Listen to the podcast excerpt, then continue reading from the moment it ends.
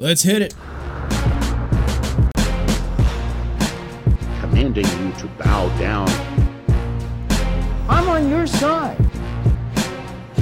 by branding you as a rebel, But you're not. a traitor,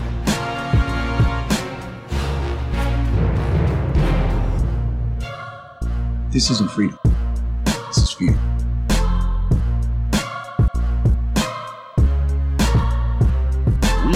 Are not the government.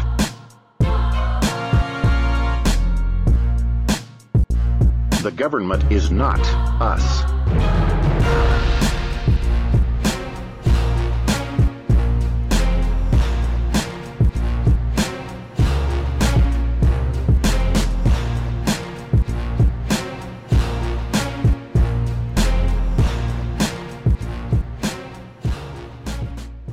We doing, everybody? Man, that intro really does pump me up. I love it, love it, love it. Not too much on deck for today. Just some news, a few news stories that I'm interested in, and that I think you might be too. Some interesting legislation. Gonna be at the top. After all the news, I'll, I'll tell you about a Quillette article that I'm very interested in. I don't know why I started doing a segment about Quillette articles, but I did. Um, it's probably just because I like them. And I like what they have to say uh, about free expression from an, unopi- an unopinionated angle. They don't really, all they really care about is free expression. They don't really care about if it's left or right or center or anarchist or whatever free expression. They just want free expression. They don't like fascists, which is why I'm a fan of them. Let's jump in with some uh, interesting legislation. This isn't really interesting legislation the way that I like to do interesting legislation, which is to find bills that are on the floor that people might not know about and kind of contextualize them and, and do some reading on them and, and, and let people know what's going on in their government. No, this is interesting legislation that's been defeated in the House. There was a, uh, a bill on the floor, uh, it was a right to try legislation. This is from uh, the Washington Post. House defeats right to try legislation to allow expanded use of experimental drugs. From Laurie McGinley on March 13th. In a major setback for Republicans, the House rejected right to try legislation Tuesday evening that would have been that would have allowed seriously ill patients to bypass the Food and Drug Administration to get access to experimental treatments. The vote came after a spirited debate in which GOP lawmakers portrayed the measure, which was strongly backed by President Trump and Vice President Pence, as a last chance at survival for desperately ill patients. Democrats said the bill would weaken critical FDA protections without addressing the fundamental obstacles to experimental drugs. Republican backers brought up the measure uh, under a suspension of the rules, which does not allow for amendments and requires approval from two thirds of those present to pass. The legislation failed on a vote of 259 to 140. From a little bit farther in it, the vote capped an emotionally charged debate that kicked into high gear over the weekend after Walden and Burgess released their bill and said they planned a quick floor vote. The Senate passed a similar measure last summer that was pushed by Senator Ron Johnson, Republican from Wisconsin. So there was a bill on the floor that would allow people who are desperately ill to seek experimental treatments, and the government decided that you're not allowed to do that. Or they had already decided that you're not allowed to do that. They were considering allowing you to do that and decided that's not a good idea.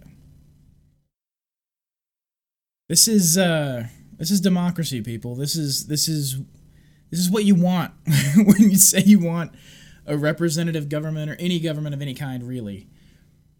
What you're saying you want is an organization of people who are willing to hold a gun to your head to prevent you from getting treatments that you may or may not need, that you may or may not want, or that may or may not actually help you because they haven't decided that they're helpful enough or that they, they could be harmful, so we can't allow you to get treatment that you want.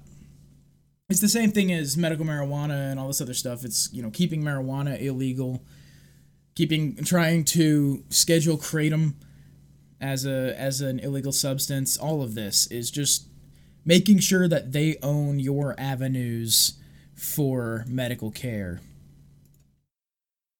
Uh, yeah.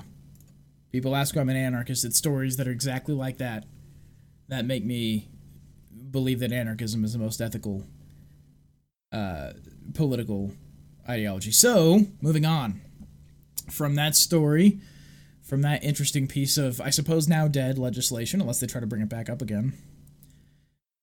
Another story from the Foundation for Individual Rights in Education, thefire.org. University police surveil student social media in attempt to make campus safer by Ryne Weiss, posted on March 16th. A very interesting article in Campus Safety Magazine explores a disturbing practice we've been hearing more and more about. Schools and campus police proactively surveilling students' social media accounts to find possible wrongdoing while it's happening. Ooh, I bumped my table. While it's happening or before it happens. If that idea troubles you, you're not alone. A lack of context. Campus Safety Magazine reports that the University of Virginia contracts with a service called Social Sentinel for $18,500 a year to monitor its students' public social media posts. It works by scanning students' social media accounts based on a library of harm of thousands of words curated by Social Sentinel, in addition to words tailored to the specific school contr- contracting with them. Posts from students containing words on these lists are forwarded to the police, who then decide whether or not to investigate the students. It's pre crime! It's happening, guys. It's it's uh it was never going to be Tom Cruise moving floating computer screens around in front of him. It it's it looks just like this. This is exactly what precogs telling you that someone's going to commit a crime and you've got to go stop it looks like. It's disturbing to me because well, like they mentioned in this, there's no context to any of the things that are being said. They just uh, uh, they they hit a word and they decide that that now needs to go to the cops. We look at the context of the post, says University of Virginia police officer and crime analyst Beth Davis, and therein lies a major problem. The whole context of a post is almost never available to someone as far removed from the post as an officer or school administrator reading it. Innocuous or inside jokes and a whole host of other protected speech will often be completely lost on them and could appear threatening without that crucial context. It's like memes. It's like universities shutting down meme pages on Facebook. It's it's it's because they don't know what they're talking about. And this isn't rare for these people. But this is what they're doing. Uh and this is this this kind of expl- a lot of people would say something like, "Well, how is that bad? They're just keeping an eye out, things like that." This is why it's bad, and this is why it's bad in the context of the First Amendment. But this is also why it's bad ethically, uh, if you're not a person who is a constitutionalist. A chilling effect. What's the harm in that, you may ask? Put yourself in the shoes of a student on campus. What would you do if you were aware that anything you post may be flagged by a school administration or police for containing one of the thousands of keywords on Social Sentinel's library of harm? A library which I doubt, by the way, this is my own my own not not the not from the story, but I seriously doubt that library is public. Back to the story. Do you make the decision to tweet less? Do you restrict your posts to friends only? It seems hard to imagine how you would moderate how you could moderate your tweets to avoid thousands of words when you have no idea what they are. And assume you do get flagged and questioned by police. Many people would probably change their behavior. And while people might want to be mindful of what they post publicly online, fear of police and of their school monitoring them and misrepresenting their messages shouldn't be something students have to navigate. This is called a chilling effect on speech a chilling effect on speech. This is laws get overturned, practices get overturned because they have a chilling effect on free expression. You don't have to be putting people in jail for saying things, you only have to threaten them that if they say a thing that you think might be wrong, something's going to happen to them. That's called a chilling effect on speech, and it has been upheld by the uh, the Supreme Court of the United States as a thing that is wrong for government to do. And these universities are government institutions. That's been upheld time and time again. Move on, move on, move on to another to another interesting, I think constitutional issue, but uh, also ethical one. From the fifth column news Cakes, Guns, Discrimination, and Freedom of Association. Posted on March 15th. In the wake of the mass shooting at the high school in Parkland, Florida, a number of businesses have moved to distance themselves from scary looking weapons like the AR 15, from younger purchases of weapons in general, and from organizations that don't support laws supporting the Second Amendment to the U.S. Constitution. Whether these moves are from sincere conviction or mere concern for bottom lines, they're provoking backlash. Retailers like Walmart and Dick's Sporting Goods face multiple discrimination lawsuits from 18 to 21 year olds over their corporate decisions to stop selling guns to that age group. These lawsuits are not about gun rights any more than Masterpiece Cakeshop Limited versus Colorado Civil Rights Commission, now before the U.S. Supreme Court, is about same-sex marriage rights. And to break into the story, that's that's the uh, the cake shop in Colorado that refused to bake the cake, the gay wedding cake, and so they took them to court over it, and now that's in front of the Supreme Court. Back to the story. Both sets of cases, arguments to the contrary notwithstanding, are clearly about freedom of association. If a baker doesn't want to make a wedding cake for a same sex wedding, he shouldn't have to. It's his right to do business or not with whomever he wants for whatever reasons are important to him. If a store owner doesn't want to sell an AR 15 to an 18 year old, she shouldn't have to. It's her right to do business or not with whomever she wants for whatever reasons are important to her. Of course, many who take one side on one of the topics above take the opposite side on the other. Conservatives because they hate same sex marriage and love guns, progressives because they love same sex marriage and hate guns. Each group considers its desired ends too important to abstain from hypocrisy as the means of achieving those ends. This is a fucking great story. I love this story so much because it calls out what I've been talking to people on Twitter about. In fact, I got in an argument with a guy um, who was saying that these stores refusing to sell firearms to 18 to 21 year olds was against the law somehow. And I, I fail to see that. Of course, it's probably a state by state issue, but I fail to see how 18 to 21 year olds would be a legally protected class.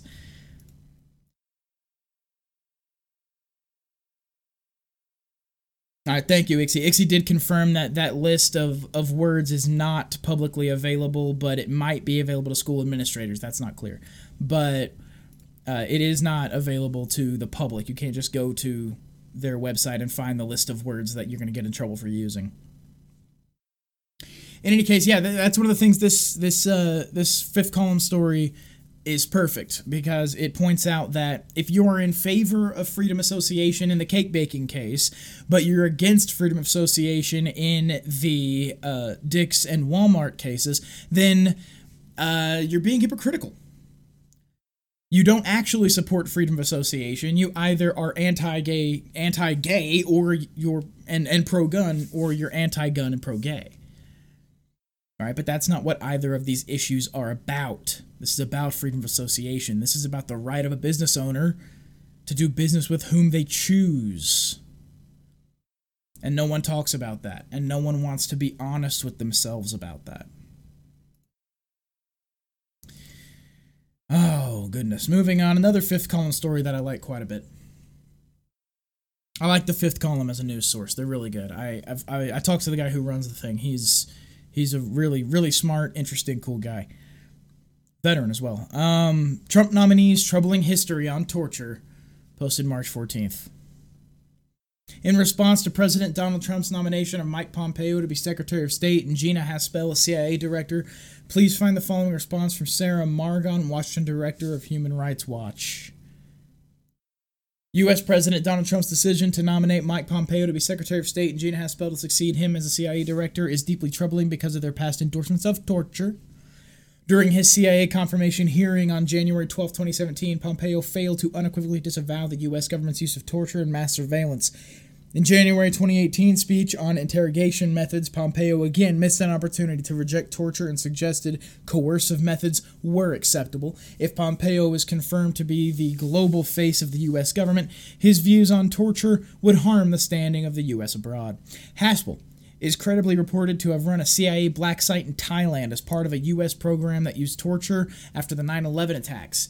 She later served as chief of staff to Jose Rodriguez, who led the CIA's counterterrorism center from approximately 2002 to 2004. In these positions, she would have been directly involved in the CIA's notorious and unlawful retention, uh, uh, rendition, detention, and interrogation program The government should investigate Haspel for past violations, not nominate her for higher office. Given their histories, the potential for Pompeo and, Has- and Haspel to endorse abusive practices and lend support for their use abroad should convince the Senate to reject both nominations.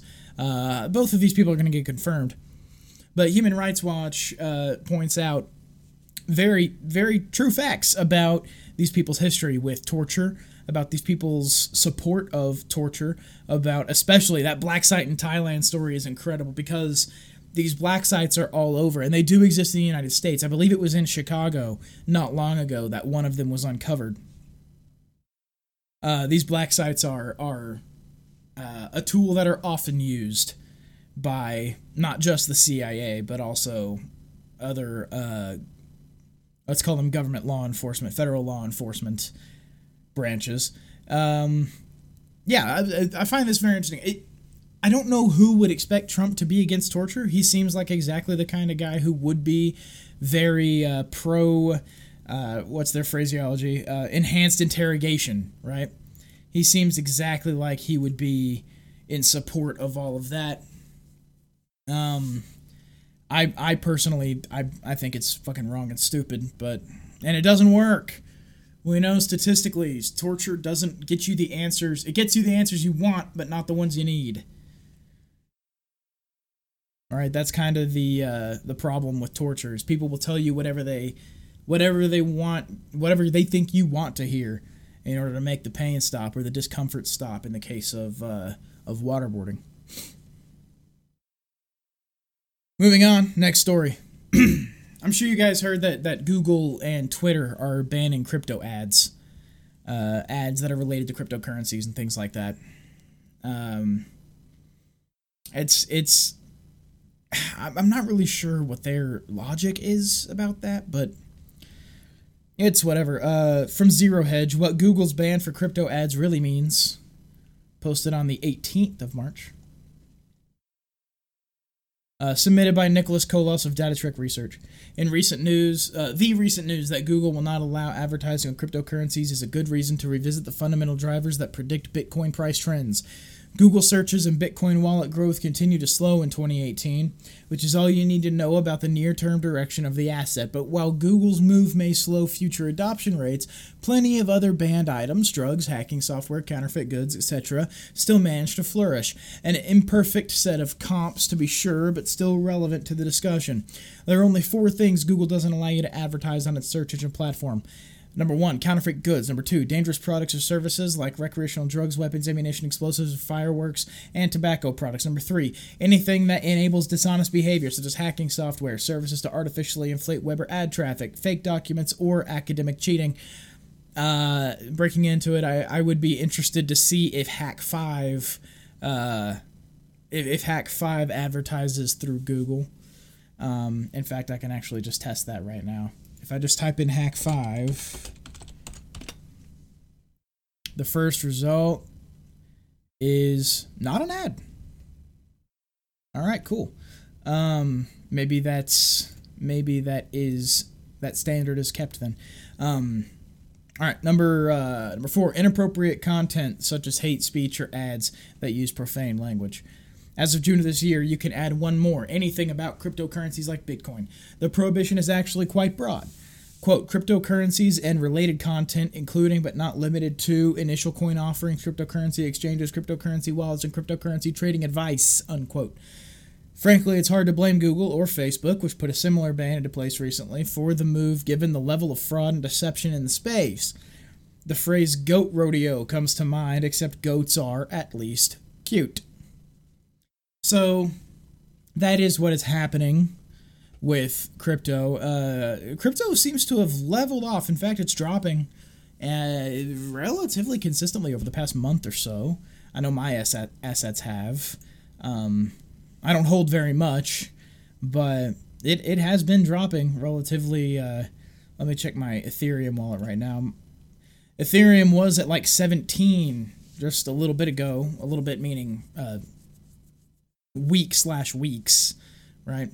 Uh, it was around 17 and holding, and now it's down to around 10. And holding, it's been like that for a couple of days. So, yeah, uh, I think crypto, honestly, where crypto is concerned, I think uh, the first the first point that I want to make about this is that a correction was always coming. The the prices, I, I think ten bucks, uh, and holding for my Ethereum assets. I had seventeen again a couple of weeks ago.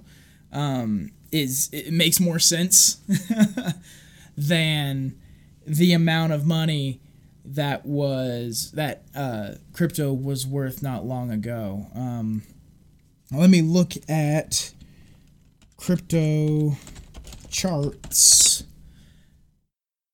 If I go to CoinMarketCap and I look at Bitcoin right now, yeah, it's it's seven day graphs are are pretty dramatic drops uh, across the board in crypto. From uh, in in Bitcoin's case, from just over 9600 down to right now about uh, 7800 that's a pretty dramatic drop off over the last seven days especially since everything's holding and trending down tether is one of the only coins that's actually fluctuating wildly right now but everything else tends to be trending down um, ethereum Ethereum's down to 528.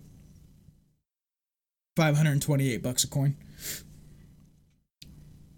Yeah, I think I think a lot of these prices make more sense for crypto just because uh, it was ridiculous before. It was insane. Um, I, I don't think it makes any sense some of the prices that that we were seeing, um, especially just about uh, how long about about five months ago or so when stuff was at their peak. Those prices were nuts. The peak Bitcoin price was uh 19,000. That's low actually. That's not the peak. I'm just off peak where my mouse is right now, but it was it broke 20. I mean, it, it was incredibly expensive. So, uh, it those a correction was always going to come. And I believe that I believe that prices are going to stay low now. I think they're going to not I mean, I don't think these prices are low. I think these prices are more reasonable than uh, what they were before. I don't know. I'm I'm pro down market for crypto, I guess, because I want it to actually be used as a currency, uh, as a currency alternative. Ixie says, "Man, I remember back when uh, one Bitcoin was two hundred dollars. I should have bought some then." Yeah, yeah, I know. I, I found out about it in high school back when Bitcoin was down. It was not long after it started, actually, that I first found out about it. Um, I told my dad about it, and he said, That's never going to be worth anything. And he's been talking for the last several months about being a little embarrassed about having taken that, uh, that approach. but, um, no, it's. I, I think these prices are better honestly for the for cryptocurrency as a whole and for the projects to actually survive moving forward i think we had to have lower prices and all these hodlers that are trying to go to the moon they're going to be disappointed i'm afraid they're going to be very disappointed. Uh, crypto's supposed to be a utility it's supposed to be a currency. You're supposed to be able to use it and spend it. Um, at those prices it wasn't possible. Bitcoin it's still not possible. Bitcoin's a thing look I understand Bitcoin as as being the progenitor of all of this, being the start of all of this. People are still very loyal to Bitcoin, but I'm telling you guys, Bitcoin's never going to succeed the way you want it to because it can't be used as a currency. At this point, the blockchain's too it's just it's just too hard to do the math. It's too hard to do the math. It costs an extra 30% on whatever you're doing to use Bitcoin for anything. It's too expensive. I could see Bitcoin as being a thing to peg other crypto prices to, but that's about it. It's never going to be used as a currency ever. It just does. It's just not scalable. Uh, and you can say you, people make arguments about the scalability of Bitcoin. It is too. It is too scalable. It was first, and it's still good. It just now got expensive because all these people just bought into it. Blah blah blah. Yeah, okay. Except that Ethereum's never been that expensive to use ever. And I don't pull for any of these. I don't care which of these cryptos, especially altcoins, succeed. I just want crypto to succeed. And by sticking with Bitcoin, acting like Bitcoin is going to be the thing we're going to be using, you're fooling yourself. You're hurting the cause. So, moving on from that, I said uh, pre stream, I said I was going to be talking about a Quillette article, and I am. This one's by Kevin Leach, posted March 17th.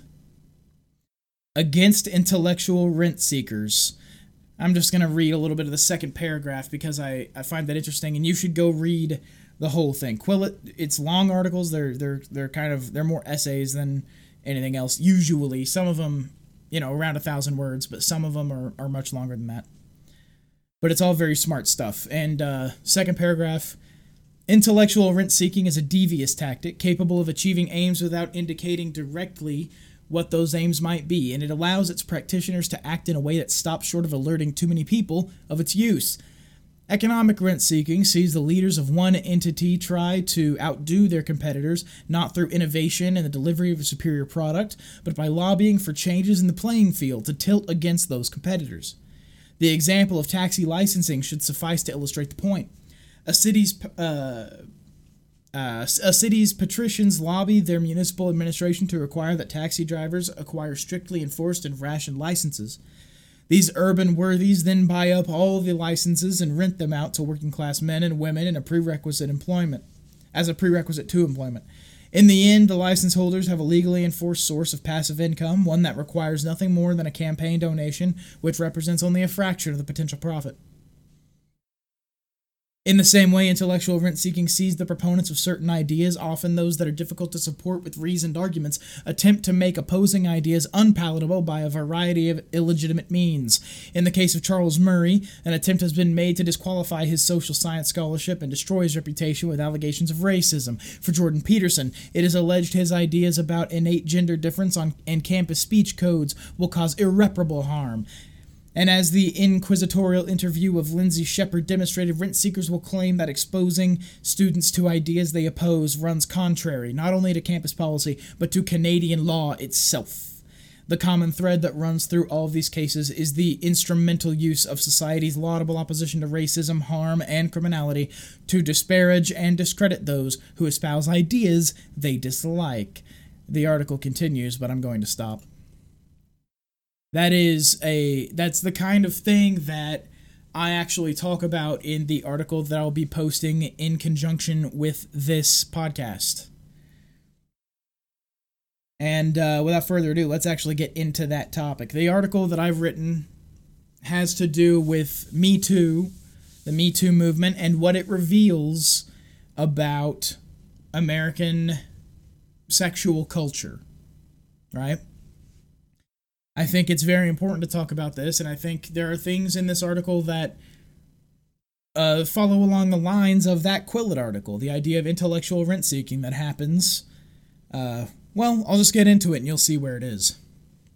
This is going to be partially me going off the cuff and partially me reading from the article that I've written. First, a little bit of history. On October 5th, the Me Too movement was properly kicked off when Ashley Judd publicly accused Harvey Weinstein of making highly inappropriate sexual advances toward herself and others. I say highly inappropriate, but it was that's relatively soft language for what he was accused of. Stories from other celebrities followed and a torrent of accusations against Weinstein that were at best allegations of a pattern of sexual harassment and at worst allegations of actual, real rape, with all the area in between filled in by the Photoshop paint bucket tool called masturbating into potted plants and making people watch. That was one of the things that he was accused of doing was literally jerking it into a potted plant and making somebody watch. That's oh, that's got to be horrifying. This fat toad of a man. Oh, good god. I don't even want to think about that. That's so gross. During the process of razing Weinstein's empire to the ground, another high other high-profile celebrities found themselves in the crosshairs. While both men and women were accused of such conduct, only the men really made the headlines. Take from that what you will, it's not really pertinent to this conversation. The movement was co opted with blinding speed by organized feminist and leftist institutions, and have continued to steamroll pe- uh, that have continued to steamroll high profile people ever since, and no one has really cared to look into the veracity of many of these claims, instead opting to hashtag believe all women. If you dare question an accuser's story, you are a racist, a fascist, a misogynist, and probably a Trump supporter and a rapist, according to the droves of neo feminists who will have your Twitter notifications looking like Nagasaki the day after Fat Man. And that's one of the uh, that's that that's the part that ties back into intellectual rent seeking. It's that if you dare to say a thing that is contrary to the uh, the whims of the dishonest masses who can't have an actual conversation, you are automatically going to be labeled with all of these terrible, awful, horrible things because that's the only way that you can be discredited. The insanity of assuming honesty based on nothing but chromosomal pairings aside, I find myself concerned with the social ramifications of such a movement. I'll start by saying this, and this I think is an important point. Me Too was inevitable. I'll need to think more about whether it was actually necessary, but it was absolutely inevitable. The actions men like Harvey Weinstein and Kevin Spacey are alleged to have taken are, if accurate, absolutely unforgivable and disgusting. And if such actions are as rampant as we're led to believe, then a movement like Me Too has been slowly boiling over on the back burner for a very long time. This was always going to happen. This was always going to happen. But the problem is there's been damage done. Some of the accusations that have been made, not only as a part of Me Too, but also as a function of neo feminist rhetoric, are worth talking about at the very least. The pervasive attitude that drunken sexual encounters are automatically rape, regardless of whether the man was drunk as well, is one such idea as is the expectation that all women automatically be believed when they make a public accusation. Me Too has proven that a woman can simply regret a bad sexual encounter or semi sexual encounter and call it some form of sexual misconduct, as is believed to have happened with Aziz Ansari's accuser. If you remember the, um, the Aziz Ansari thing, somebody wrote a story about Aziz Ansari, a date with him being the worst night of her life, and many people who read that, even people who were on the side of me too, read that and said, "Oh my god, fuck you, it was a bad date." And you regret going on it, and now you're saying it was there was sexual misconduct. And this is something that's happened before. We remember the mattress girl story. Mattress girl was a liar. There have been a, there have been several stories about young men being kicked out of kicked out of college due to rape accusations and the women involved being liars. It happens. But that's not the point either. There are really good things happening as a result of Me Too, but there are damaging things happening as well. Damaging to public discourse, damaging to the reputations of the perhaps falsely accused, and damaging to the interactions of men and women alike who are just trying to get laid. And those who are arguing against these damaging aspects most fervently and most publicly are absolutely missing the point. You don't fix this by citing false rape claim statistics or instances of men being raped trying to level the playing field of victimhood. That doesn't fix the problem. You have to transcend victimhood. You have to find the actual cause and fix what's broken there. If you can't fix what's broken, you'll uh, you'll go insane. I think what's broken is that American attitudes towards sex and sex education are absolutely and totally out of touch with reality. Women are by and large not taught that they are beings for whom sex should be a fun exercise in the most extreme heights that human physiology can produce. They are instead told that sex is shameful, their desire to have sex is shameful, and all men want is to get in their pants. They aren't taught to own their sexuality, to exercise their sexuality in a way that is healthy and safe, but rather that their sexuality is a thing that will be stolen from them as soon as they decide to take it out for a spin. This is this is this is step one of creating this kind of volatile situation that we find ourselves in. Social pressures on women and girls in the United States ignore one very important fact women want to have sex. Maybe not with you, but with someone, and maybe not all the time, but sometimes. Women are humans, they have the same biological imperatives that men have, and they are shamed for it because of the way people view female sexuality, the way that men are taught to exercise their sexuality has to be made destructive as well. Men have to be told that no doesn't mean no because women are told to say no even if they mean yes. Rather than focusing on honesty and respect in sexual encounters, we have turned getting laid into a sick cat and mouse game of self-denial and confusion in which the victims are the men who are not rapists but who find but who don't know they're making a massive mistake until it's too late. And more tragically, and more importantly, the victims are the women who literally mean no when they say no and they get ignored. Most men are not rapists and most women are not victims of rape. That is a testament to humanity, given the situation that these hormone fueled, sexually confused people have been brought up in. Denying these things is indicative of massive social ignorance, I think. And the people who deny it, the neo feminists, the sex negative misandrists, those people, and also the puritanical, erotophobic assholes in the right, they don't know what they're fucking talking about. They're not being honest about what the actual problem is. We've absolutely fucked this up. Absolutely. For for for the girls mostly. But also for for for the sons, for for our boys. And this isn't an issue of the patriarchy, and it's not an issue of morality. It's an issue of honesty. We're not being honest with kids. We're not being honest with women and girls. We're not being honest with, with boys and men. And that makes it easy to fix, frankly. Counter to the neo feminists who would like to indoctrinate our kids to vilify men and sex, and the, and the puritanical morons who would use the school system to induce erotophobia in children, we can tell our sons and daughters alike that they are not entitled to sex, but that their sexuality is part of who they are and should be practiced safely, healthfully, respectfully, and at their discretion and no one else's. We should shout this message from the rooftops and viciously deride anyone who would shame another person for their sexuality, be they neo feminists or puritanical assholes. We can, we can fix this by rejecting the extremes of the way we're taught to view sex and instead opt for honesty and maturity. If we can trust kids to make the right call so long as we give them the means and education to do so. That's how you fix this problem. That's what Me Too actually reveals. If you're looking at it from a balanced perspective, if you're looking at Me Too objectively,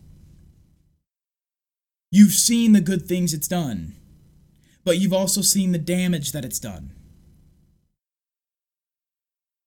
And it has done damage. People want to deny that the Me Too movement has harmed anything.